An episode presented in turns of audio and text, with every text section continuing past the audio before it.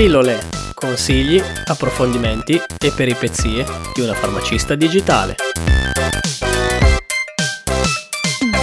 Ciao a tutti e benvenuti in questa nuova puntata del podcast Pillole in cui parliamo di capelli. Partiamo già male perché a me nel corso degli anni i capelli sono partiti per un lungo viaggio e non sono mai più tornati.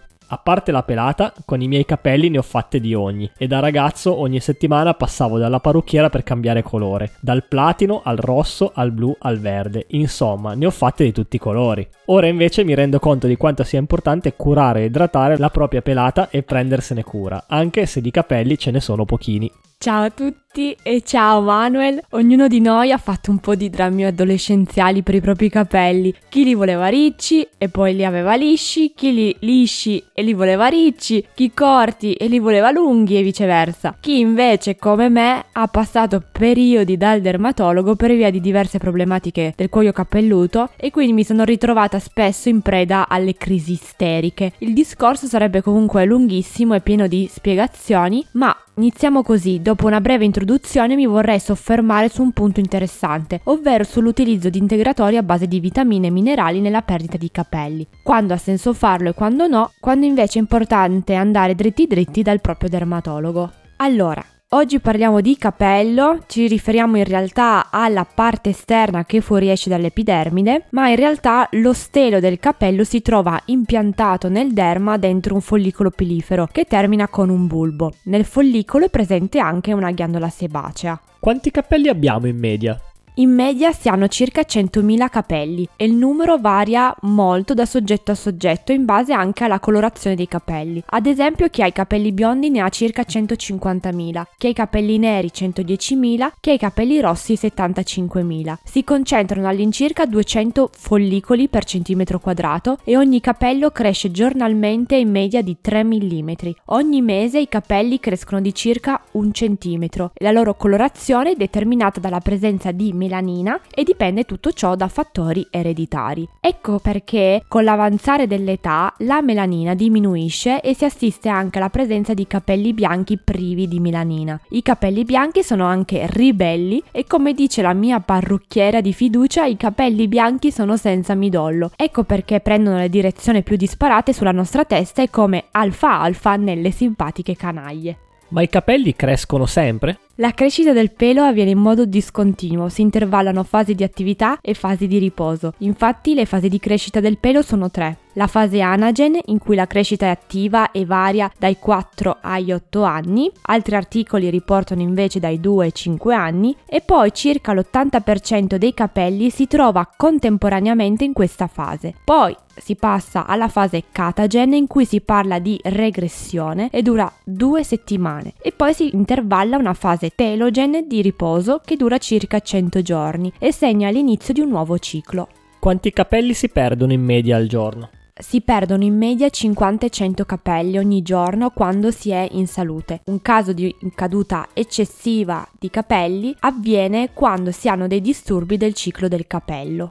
Domanda da un milione di dollari, ma perché perdiamo i capelli? La diagnosi è spesso attribuita alla caduta dei capelli correlata agli androgeni, ma in realtà i motivi possono essere i più disparati e secondo un articolo del 2016 che parla delle cause sistematiche della perdita di capelli vengono evidenziati sette validi motivi per cui noi possiamo perdere i nostri capelli. Il primo motivo è il telogen effluvium. La caduta di capelli avviene eccessivamente in fase telogen. Questo capita quando si ha un cambiamento repentino della propria routine fisiologica, ad esempio in caso di febbre, periodo postpartum, l'utilizzo di contraccettivi orali, la dieta, le infezioni, gli interventi chirurgici con anestesia.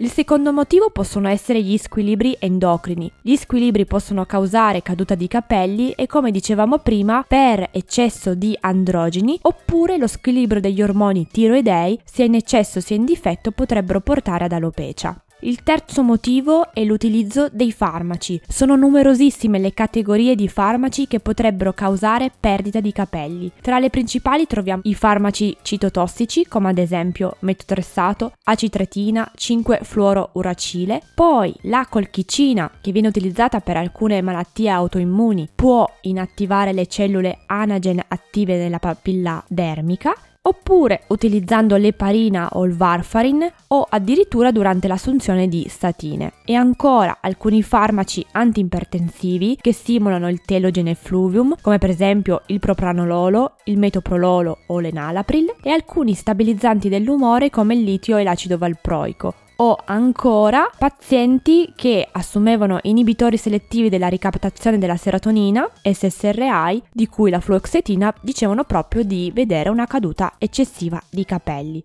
Quarto motivo, le infezioni, ad esempio in caso di infezioni batteriche, da treponema pallido, o in caso di infezioni virali, Epstein-Barr, varicella zoster, l'epatite C, l'HIV e il citomegalovirus. Il quinto motivo, disturbi poi un po' più particolari come squilibri metabolici, l'insufficienza epatica o l'insufficienza renale, in caso di disturbi reumatologici, per esempio in caso di lupus, in alcuni scompensi vitaminici, per esempio in caso di ipervitaminosi A, iperammonemia e ipoproteinemia. Sesto motivo, le malattie gravi, come per esempio le neoplasie del sangue, la leucemia e possono essere anche conseguenze della post-chemioterapia. Ultimo punto, ma non meno importante, su cui vorrei concentrarmi un po' di più in questa puntata, è la nutrizione e la dieta. Mmm, dieta, ma quindi cosa dovremmo mangiare per avere una chioma più fluente? I capelli sono fatti da una proteina, la cheratina, ed è per questo motivo che talvolta in caso di apporto proteico inadeguato si hanno problematiche di perdite di capelli. Per il buon stato dei capelli si consigliano fonti alimentari naturali di proteine a un minimo di 60-80 grammi al giorno a meno che non ci sia una controindicazione clinicamente comprovata come per esempio nei pazienti con malattia renale. Utili sono anche gli acidi grassi essenziali come l'acido linoleico e l'acido alfa-linoleico. Sono componenti essenziali che si trovano per esempio nell'olio di canapa, nell'olio di lino, nell'olio di borragine. In caso poi di carenza si ha depigmentazione e perdita dei capelli sul cuoio capelluto e sulle sopracciglia. Altra condizione che può indurre perdita di capelli degna di nota è l'eccesso di vitamina A causata da un'eccessiva integrazione o in caso di malattie renali croniche. Altre volte la perdita di capelli è legata a carenza di zinco o un eccesso di selenio. Ma come possiamo fare? Quando bisogna rivolgersi in farmacia e quando invece andare dal dermatologo? Come vi raccontavo prima, esiste una perdita di capelli fisiologica giornaliera che si aggira tra i 50 e 100 capelli al giorno. Spesso e volentieri nemmeno ce ne accorgiamo. Quando ce ne accorgiamo invece è il momento di intervenire. Questo disturbo porta ad un disagio anche psicologico. Il campanello d'allarme può essere quello di trovarsi tra le mani delle ciocche di capelli oppure capelli sparsi sul cuscino o sulla spazzola. Significa che la perdita di capelli si è accelerata. L'idea che ho è quella di collaborazione tra i diversi professionisti che possono aiutarti sotto aspetti diversi, il medico di medicina generale con la prescrizione, ad esempio di esami del sangue o per una visita specialistica, il dermatologo con l'analisi e la diagnosi dopo aver svolto anche il tricogramma e l'esame microscopico, il farmacista con la dispensazione di farmaci prescritti e con il consiglio di prodotti per la cura del capello e del cuoio capelluto. E la parrucchiera che può terminare il processo rinnovando la chioma e aiutandoci ad essere più soddisfatti di noi stessi psicologicamente. Se vi rivolgete in farmacia per un consiglio, il farmacista vi farà delle domande per valutare se la perdita di capelli è un evento transitorio. Ad esempio, può essere insorto perché reduci da un periodo di stress lavorativo oppure da una gravidanza oppure si è convalescenti e quindi dopo un intervento chirurgico o da una malattia acuta. Infatti in questi casi la perdita di capelli è un evento temporaneo e può può migliorare con l'integrazione orale e l'utilizzo di prodotti topici specifici. Altre volte, quando ci sono patologie dermatologiche conclamate, l'intervento del dermatologo è prioritario.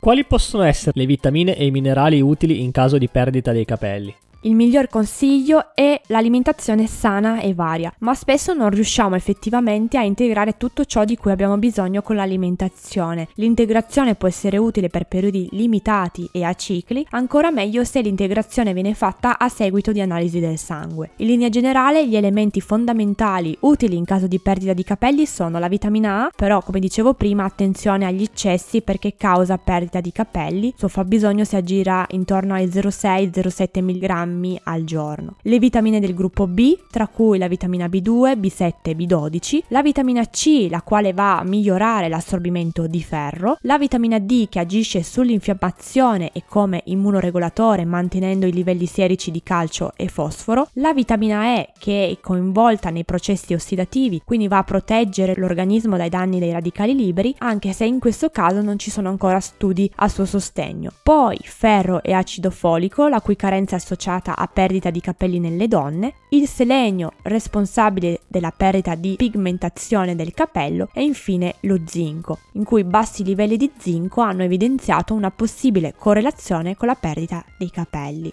Grazie Alice per tutte queste informazioni. Continuate a seguirci sulla pagina Instagram Sorry I am a pharmacist e se volete rimanere sempre informati potete iscrivervi alla newsletter su www.alicepharmacist.it. Se vi è piaciuta questa puntata iscrivetevi a questo podcast. Per farlo trovate tutte le informazioni sul sito web www.pillolepodcast.it. Un saluto a tutti e alla prossima puntata. Ciao! Ciao.